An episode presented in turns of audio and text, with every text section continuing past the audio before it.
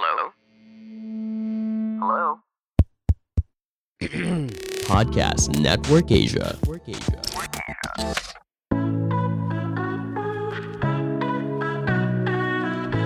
Selamat datang di AS Talk. Anissa Steviani Talk, podcast mingguan. Temanmu berbagi cerita seputar parenting, keuangan, dan perempuan yang relatable dan semoga bisa mencerahkan. Karena setiap cerita pasti punya makna.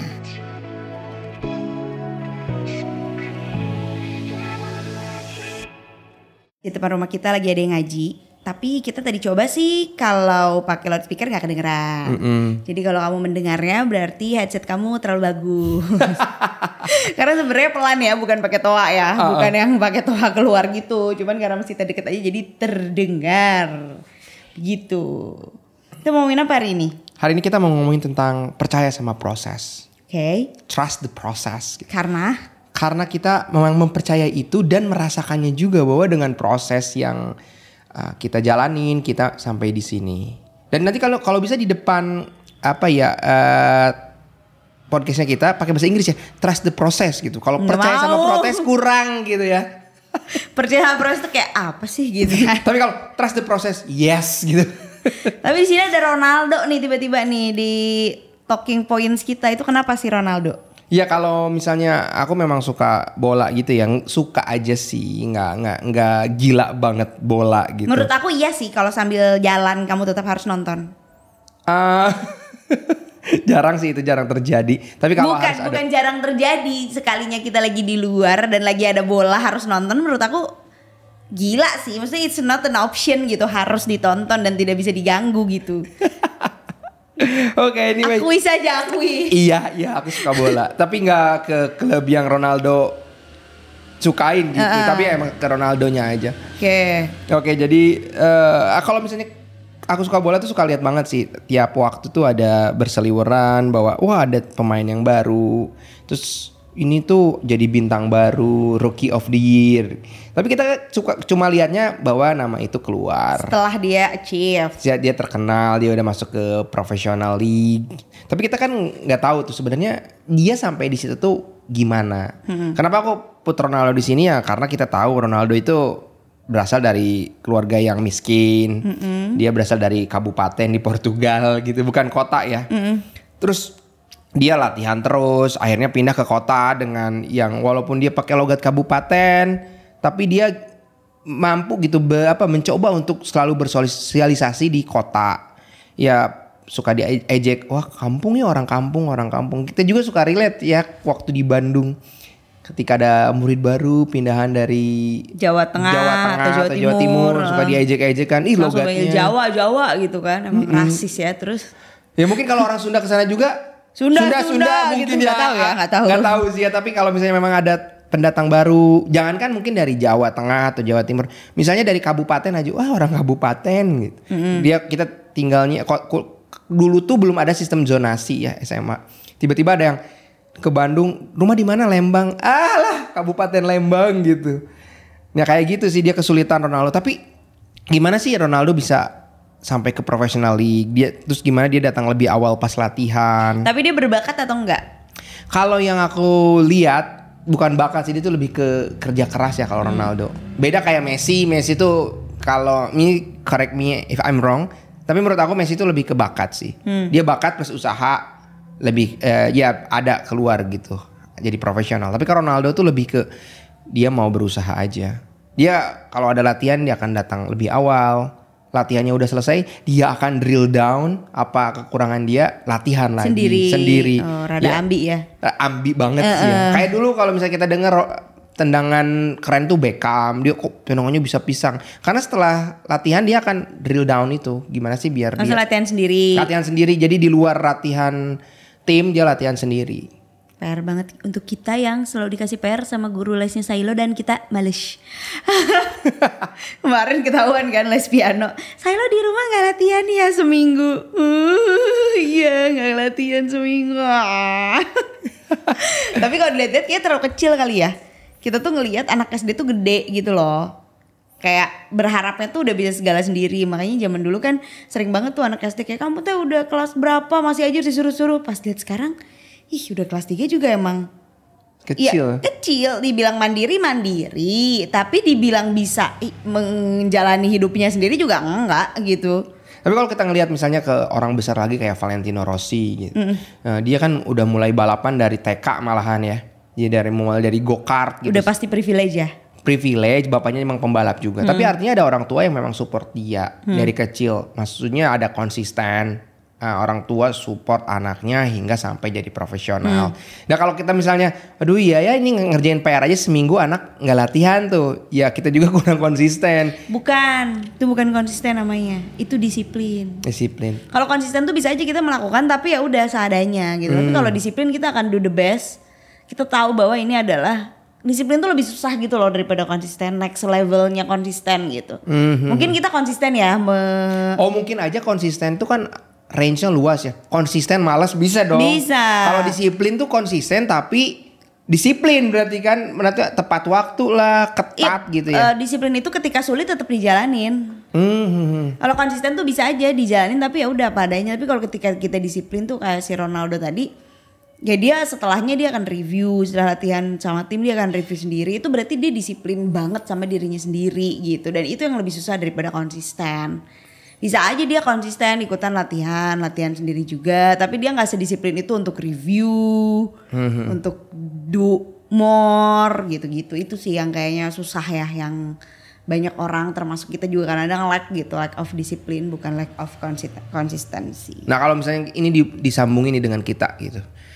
Kita kan orang ada suka ada yang bilang ke kamu hidupnya enak banget gitu. Sebenarnya kita bisa sampai di sini itu kayak Ronaldo disiplin atau konsisten apa? Kalau menurut kamu gimana? Eh, menurut aku kita ada ini sih ada semangat semangat orang kabupatennya juga sih gitu ya maksudnya seperti si Ronaldo juga yang mungkin dia merasa kecil dia datang ke kota orang lain kok orang tuanya support banget mungkin dari kecil beda sama dia yang datang dari daerah habis itu nggak bisa apa-apa itulah yang bikin dia untuk push dan do more gitu. Itu juga sama kayak kita sih. Seberapa banyak sih teman kita yang dari Bandung dan survive di Jakarta? G- dikit banget gitu. Pas pertama kali kerja ya banyak banget kan teman kita yang di Jakarta? Banyak banget. banyak. Sampai Sa- kita mau nongkrong tuh anak Bandung Iya, tuh bener. Gitu. Sampai dulu aku kalau misalnya seminggu tuh bisa karaokean tuh dua kali sama Nah. anak Bandung semua tuh anak Ya, kampus gitu. tapi kan abis itu nggak survive Ya, Ya, ada. meskipun ini pilihan gitu ya, tapi kan kebanyakan misalnya setelah menikah nggak sanggup ternyata tinggal di Jakarta pindah gitu ya, balik lagi ke Bandung kebanyakannya mah, lebih banyak lagi yang dari single aja nggak sanggup tuh sendirian di Jakarta, termasuk kayak aku.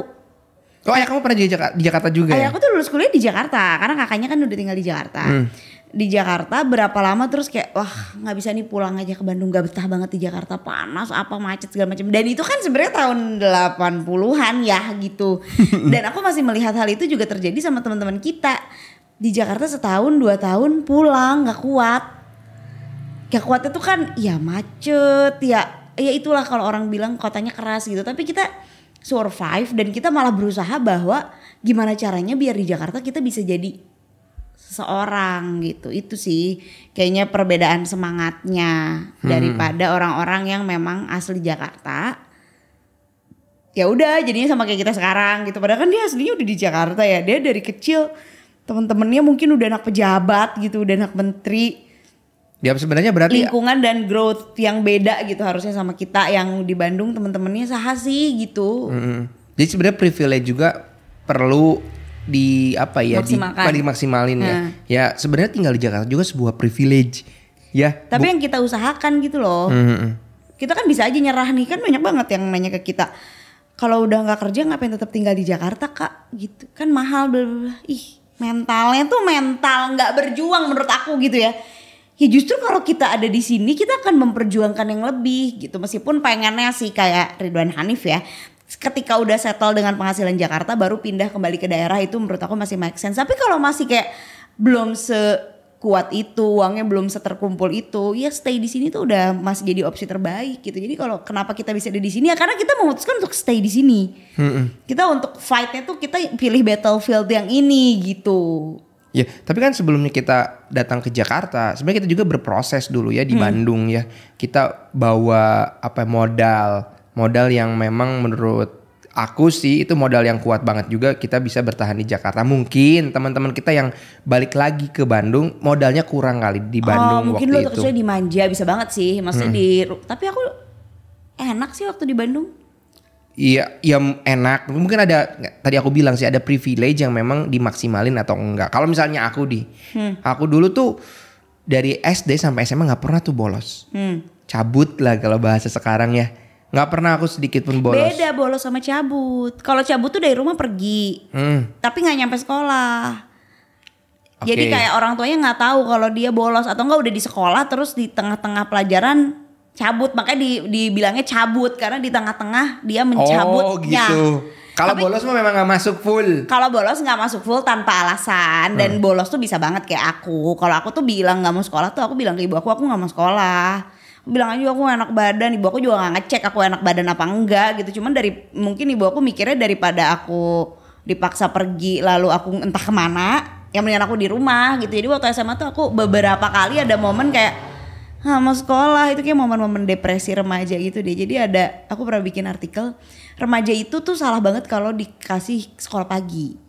Karena dia tuh butuh tidur yang lebih panjang. Makanya banyak banget yang malas-malasan sekolah, yang kayak tuh cranky gitu. nah itu, jadi harusnya tuh sekolahnya tuh agak lebih siang karena butuh tidur lebih panjang. Jam 8 atau jam 9 mungkin? Iya kan sekolah yang kita kemarin survei bukannya masuknya jam 8 apa jam 9 ya?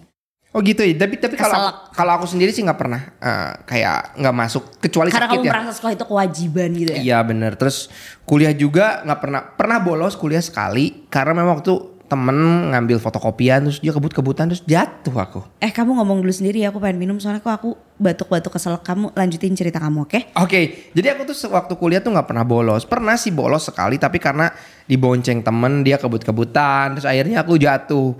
Dan nggak ngabarin sih ke teman-teman, aku harus tidur dulu di SC dulu. Mungkin kamu pernah tahu SC itu studi- eh, student center, di mana tempat berorganisasi ya. Nah aku tidur di situ dulu, eh, biar apa kayak ada shock gitu ya, abis jatuh terus ngerasa trauma. Kamu gak ke rumah sakit?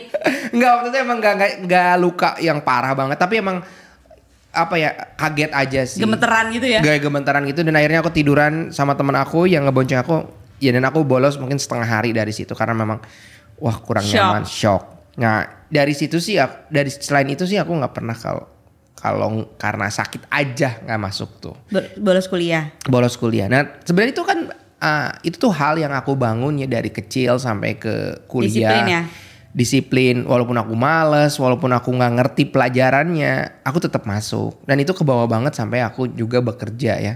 Bekerja aku uh, tidak pernah bolos gitu. Aku selalu bertanggung jawab, walaupun akhirnya kena mental.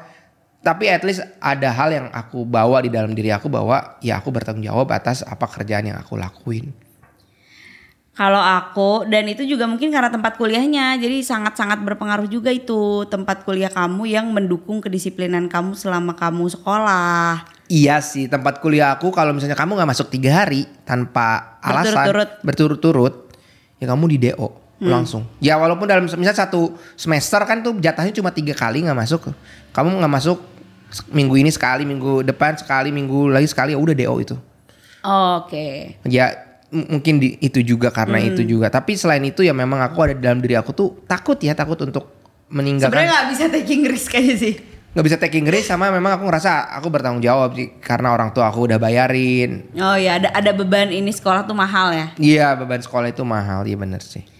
Kalau aku mah ada kuliahnya ini, kuliahnya eh, boleh setiap mata kuliah ada boleh bolos tiga kali. Jadi banyak orang yang memaksimalkan itu ah masih punya jatah bolos gitu. Kalau aku nggak waktu kuliah aku takut banget karena kok pinter-pinternya orang-orang gitu. Aku tuh selalu mikir kayak gitu. Jadi waktu kuliah meskipun ada jatah bolos tiga hari itu aku tidak pernah memaksimalkannya. Maksudnya kalau nggak ada keperluan penting-penting banget aku nggak bolos gitu. Dan itu juga emang apa ya banyak ya eh, orang yang menggampangkan hal kayak gitu ya. Nggak apa-apa lah bolos aja kan emang ada jatahnya gitu. Kayak kayak kamu cuti tuh nggak pernah diambil-ambil. makanya anxiety disorder. ya kan cuti kan nggak pernah diambil ambil sampai banyak banget cutinya gitu. Nah tapi itu juga menurut aku kalau cuti mah tergantung bosnya juga ya. Kalau kamu nggak diambil ambil karena memang kamu kerja terus. Kalau aku nggak diambil ambil karena aku bisa izin ngapain aku cuti. Oh iya, oh beda itunya ya. Ketika bos aku bilang, ah cuma ngurusin paspor doang, udah pergi aja nggak usah ngajuin cuti gitu. Ntar cuti buat liburan aja. Itu kan, itu kan lebih enak gitu. Jadi memang ada proses itu dulu gitu. Dan termasuk proses kemarin saya lo nyanyi ya. Kemarin aku bikin caption di Instagram aku. Nyanyi dua menit prosesnya bertahun-tahun. Nah itu tuh proses yang kerasa banget ya. Karena kita melihatnya tuh anak kita gitu. Orang lain proses diri kita sendiri tuh kadang-kadang suka nggak kita hargai gitu loh. Kayak kita sekarang ada di sini kita tuh jarang banget kalau kita nggak refleksi ya itu jarang banget appreciate bahwa dulu kosan aku tuh catnya ijo gitu banyak semutnya. Ijo kemiskinan. hijau Iya. kemiskinan. Yang dindingnya tuh lembab. Aduh maaf aku dari tadi ternyata nggak pakai suara perut dan pakai suara tenggorokan ternyata batuk ya langsung iya nah tapi kalau buat saya lo tuh kelihatan banget dari dia dulu. Malu-malu sembunyi di belakang kita always gitu nggak pernah mau tampil. Sampai di titik bisa mau aja tuh udah kayak wah dengan dia bilang mau dan latihan tiap hari gitu aku kayak 90% proud banget ya 90% aku bilang ke Bebe aku 90% proud sama kamu. Aku sengaja nggak bilang aku bangga banget sama kamu gitu ya. Biar dia tahu bahwa untuk bisa jadi dapat 100% ya dia benar harus do the best tuh di panggung gitu. Nggak mau cuman karena selama ini anaknya dianggap pemalu anaknya dianggap susah adaptasi anaknya selalu sembunyi nggak ada suaranya pertama kali sekolah segala macem. Lalu dia merasa oh aku udah mau aja ibu udah bangga gitu. Oh enggak enggak enggak aku bangga sih tapi kayak sedikit lagi deh kalau kamu do the best aku 100% dia bangga sama kamu jadi dia kan bener-bener kelihatan ya dia di panggung tuh huh, berdiri dan ditanya sama MC tuh ngejawabnya tuh keras karena dia mau do the best gitu Ya jadi kalau misalnya memang kita over price juga apa price praise apa sih bahasa Inggrisnya? Price. Terlalu memuji lah ya itu juga sebenarnya nggak baik anak gampang puas. Nanti kalau misalnya kita nggak puji dia malah nanti cari pujian di luar gitu over apa dia terlalu berlebihan minta validasinya. Jadi kita memang secukupnya aja uh, dan dia juga mau ngasih yang terbaik ya. Mm-mm, nah itu kan motivasinya gila banget ya Tapi kita ngelihat bahwa nih anak tuh ternyata berproses Kemarin-kemarin tuh bukan dia malu kali ya Tapi emang pertama masih kecil Kedua karena anaknya susah adaptasi Dia juga lebih sulit untuk punya pengalaman-pengalaman eh, Yang bikin dia berani gitu. Ya Misalnya contoh di kelas disuruh misalnya Angkat tangan siapa yang mau nyanyi di depan? misalnya gitu.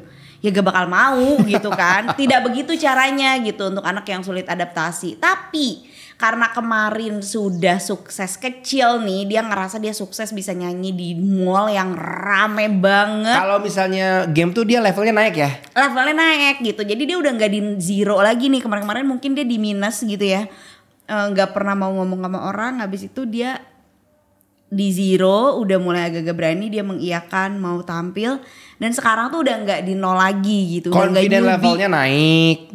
Terus maksudnya ya uh, selain confident juga skill lah ya, skillnya juga Hmm. naik. Skill skill bagaimana dia menghadapi uh, halayak ramai.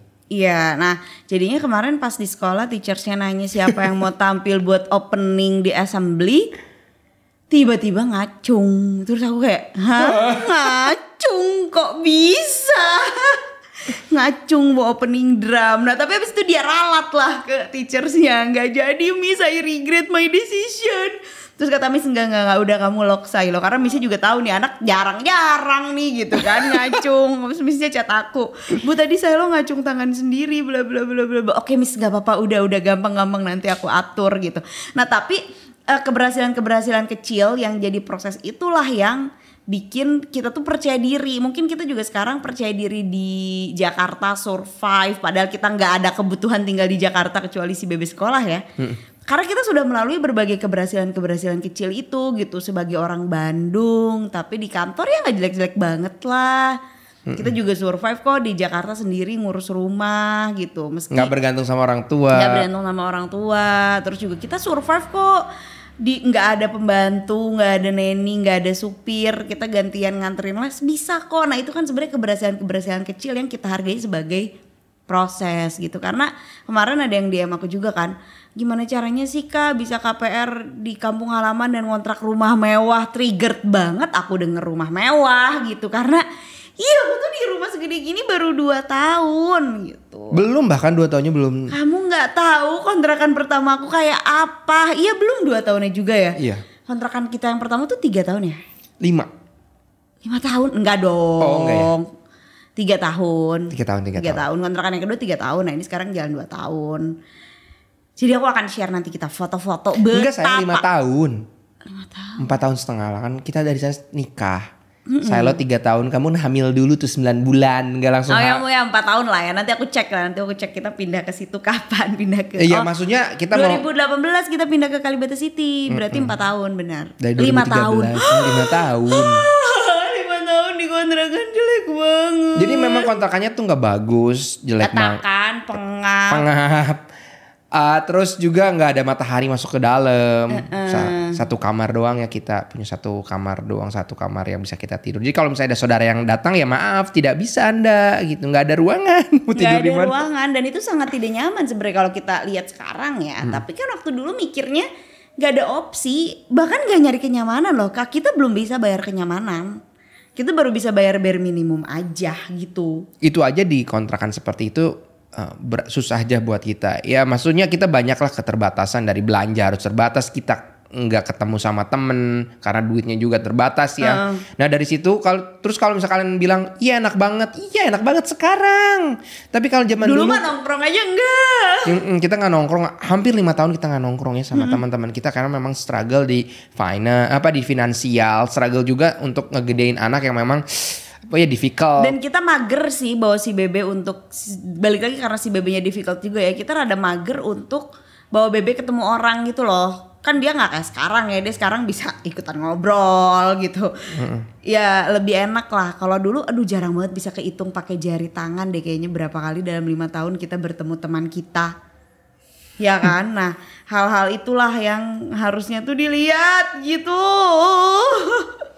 Meskipun mungkin wah udah enak udah enak iya enak sekarang jadi aku jadi pengen share deh dulu aku pernah sharenya tuh yang kita itu kan yang kita dulu naik motor gitu gitu tapi kita, kita belum pernah share rumah kita tuh kayak apa yang jauh banget dari keestetikan Instagram masa kini gitu gak Ya. ada estetik estetiknya Nanti kalau aku lewat deh aku juga foto deh keadaannya sekarang seperti apa ya. depan rumahnya Depan gitu rumahnya. ya. Oke. Jadi percayalah sama proses kamu gitu. Kita tuh nggak percaya proses itu kenapa? Karena kita nggak ngerasa sekarang tuh kita sedang berproses. Kita tuh ngerasa cuman kayak ah udah gini-gini aja lah tiap hari kerja juga gini-gini aja. Padahal kalau kita lihat lima tahun yang lalu, kamu tuh ada di sini sekarang karena lima tahun yang lalu kamu melakukan hal itu, kamu memilih untuk itu gitu. Udah kelewat sih prosesnya. Nah, kalau ketika kamu mulai appreciate proses-proses kamu di masa lalu, kamu juga akan lebih appreciate proses kamu sekarang meskipun emang gak sabaran ya. Karena gini, karena tadi yang nge-DM kamu tuh ngelihatnya ke kamu. Padahal dia nggak tahu bahwa ini tuh proses kita selama 10 tahun ya. Terus dia bilang bahwa aku tuh sekarang masih KPR di kampung ya dia udah ambil KPR ya. Coba lihat ke belakang lima tahun ke belakang gimana sih kamu ngumpulin duit KPR waktu itu ya. Itu kan proses kamu sampai Iya. sekarang nih. Nah, kalau misalnya mau sampai ngelihatnya ke kamu, ya 10 tahun loh kita itu sampai saat ini. Ya kalau kamu hitung 10 tahun dari sekarang kamu, ya mungkin bisa seperti kita itu lebih nyaman. Dan aku ngerti karena kadang-kadang itu susah banget proud sama achievement ini loh. Aku aja tuh kayak belum seproud itu loh.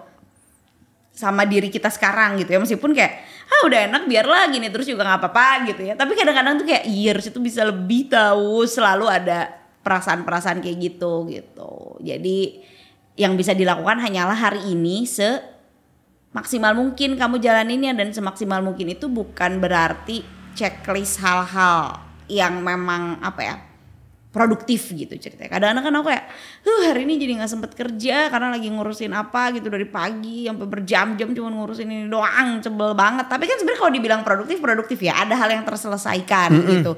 Cuman yang menjadi pekerjaan belum selesai, itu dulu list prioritas untuk cari uangnya jadi belum selesai karena lagi ada prioritas yang lain gitu.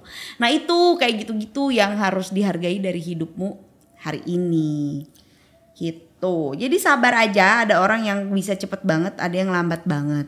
Dan ada juga yang lambatnya tuh sangat-sangat lambat. Itu juga harus disadari ya. Tapi kalau progresnya lambat, menurut aku saatnya di review. Mhm. Apa yang harus kamu ubah gitu dari perjalanan kamu? Kadang kita lupa ya kalau kita sedang berproses kita lupa apakah ini nggak jarang jarang di review lah. Apakah ini kita terlalu cepat? Terlalu cepat juga menurut aku nggak baik ya. Nanti kamu tuh gampang lelah. Nanti kita prosesnya cepat banget. Istirahatnya nanti lama tambah lama atau recovery-nya terlalu lama. Jadi kalau bisa ya nggak terlalu cepat tapi nggak terlalu lambat. Nah itu sih pentingnya juga nge-review sama pasangan tentunya. Kenapa perlu sama pasangan atau orang terdekat kamu? Karena dia bisa ngelihat kamu seperti apa. Dia ngelihat kalau bahasa gaulnya tuh helicopter view ya. Ngelihat kamu dari jarak yang jauh. Sedangkan kamu ngelihat ke diri kamu sendiri, kamu tuh udah di dalamnya, udah di dalam helikopternya, eh, di dalam gedungnya gitu.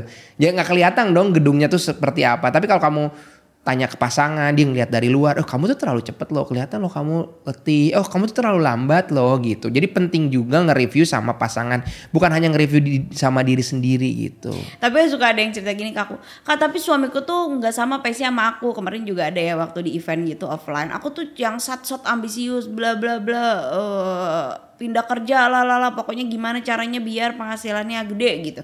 Tapi suami aku tuh yang santai, ya udahlah gini aja cukup ya udahlah kamu aja yang kerja. Nah itu kan bikin gemes ya.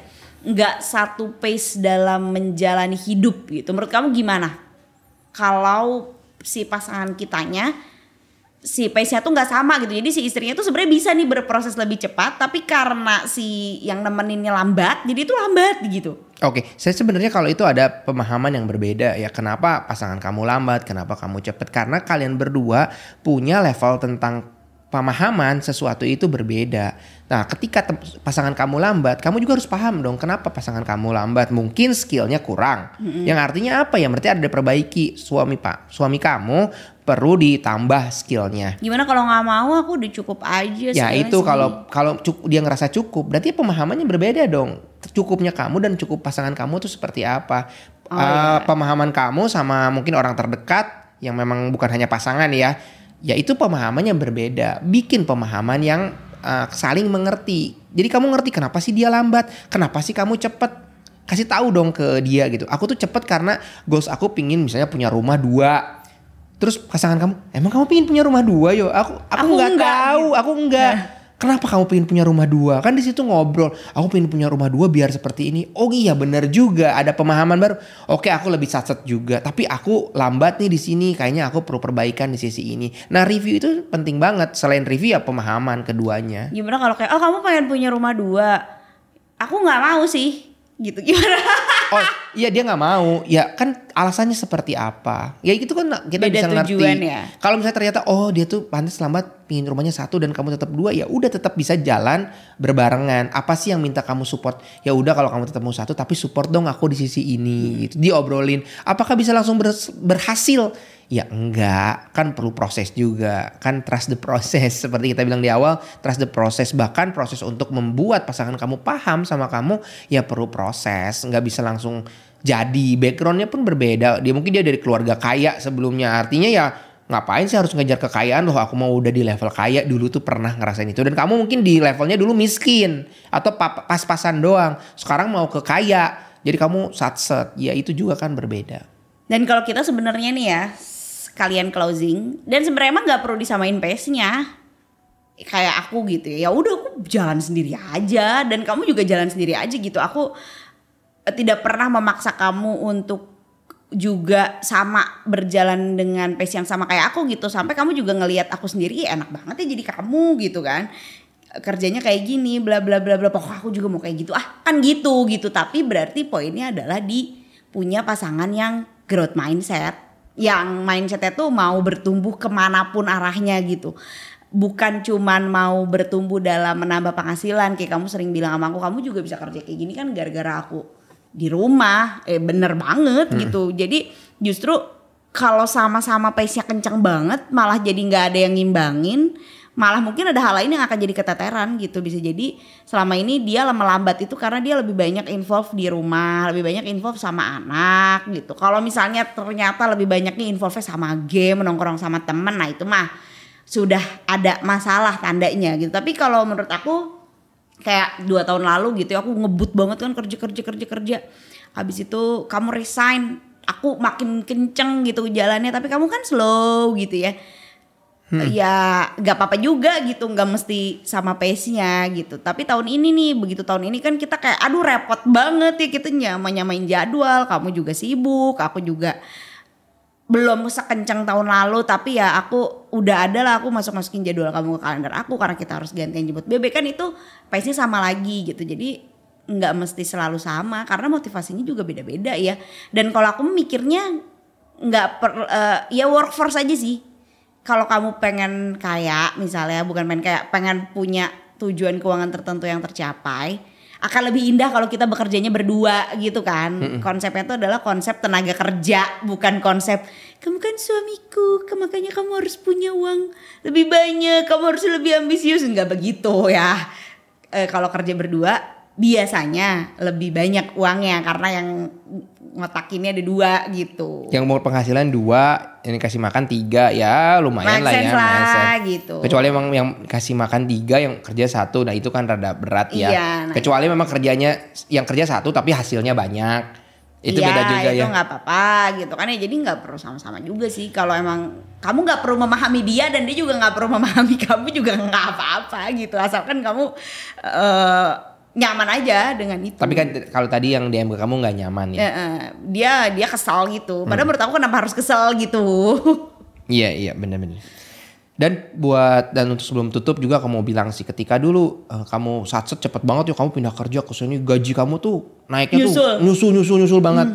Eh, terus kamu nanya eh, tapi kan kita juga sepakat bahwa eh enggak apa-apa kamu nggak satset bekerja nggak cepet tapi yang penting yang di- aku dapetin dari kamu adalah stability gitu. Kamu pekerja tetap, asuransinya oke, gaji nggak terlalu besar nggak apa-apa tapi kan kamu stabil ya. Ada stability yang aku dapetin dari kamu dan aku dari kamu dapat agility, dapat eh, satset gajinya cepet gitu ya. Nah hasilnya ya sekarang nyaman gitu. Dan sekarang kamu eh, kalau misalnya pasangan kamu mau kamu pingin cepet ya ngomong. Kalau pinginnya stabil ya ngomong. Apa pun yang kamu mau dikomunikasiin sih. Jadi sebelum kita tutup percaya selalu selalu percaya sama proses juga selalu percaya bahwa eh, apa yang kamu usahakan sekarang itu akan mendapatkan hasil yang baik jika kamu ya bersungguh-sungguh dan berusaha. dan kalaupun nggak dapet hasil yang baik ya kamu belajar sesuatu lah dan kalau memang hasilnya nggak baik ya berarti usahanya harus diubah itu sih yang jarang orang sadari ya ketika sekarang sudah merasa berproses dan berusaha dan hasilnya tidak seperti yang kamu inginkan berarti kamu harus mengubah usahamu itu yang harus dilatih gitu bukannya nyoba lagi nyoba lagi nyoba lagi tapi Dengan caranya sama. sama ya wajar gak sih gitu kalau hasilnya juga sama oke kalau begitu Aku JG. Aku ST. Eh jangan lupa podcast kita sekarang seminggu dua kali setiap hari Rabu dan Jumat. Jadi kamu bisa bertemu dengan kita seminggu dua kali. See you. Bye.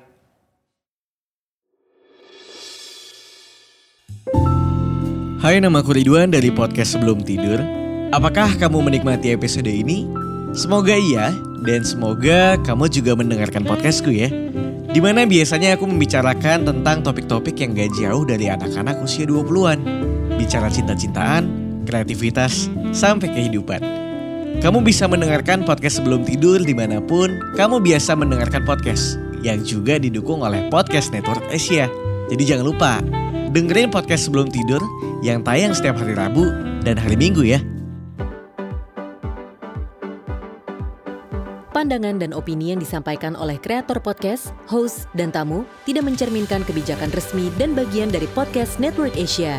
Setiap konten yang disampaikan mereka di dalam podcast adalah opini mereka sendiri dan tidak bermaksud untuk merugikan agama, grup etnik, perkumpulan, organisasi, perusahaan, perorangan, atau siapa pun dan apa pun.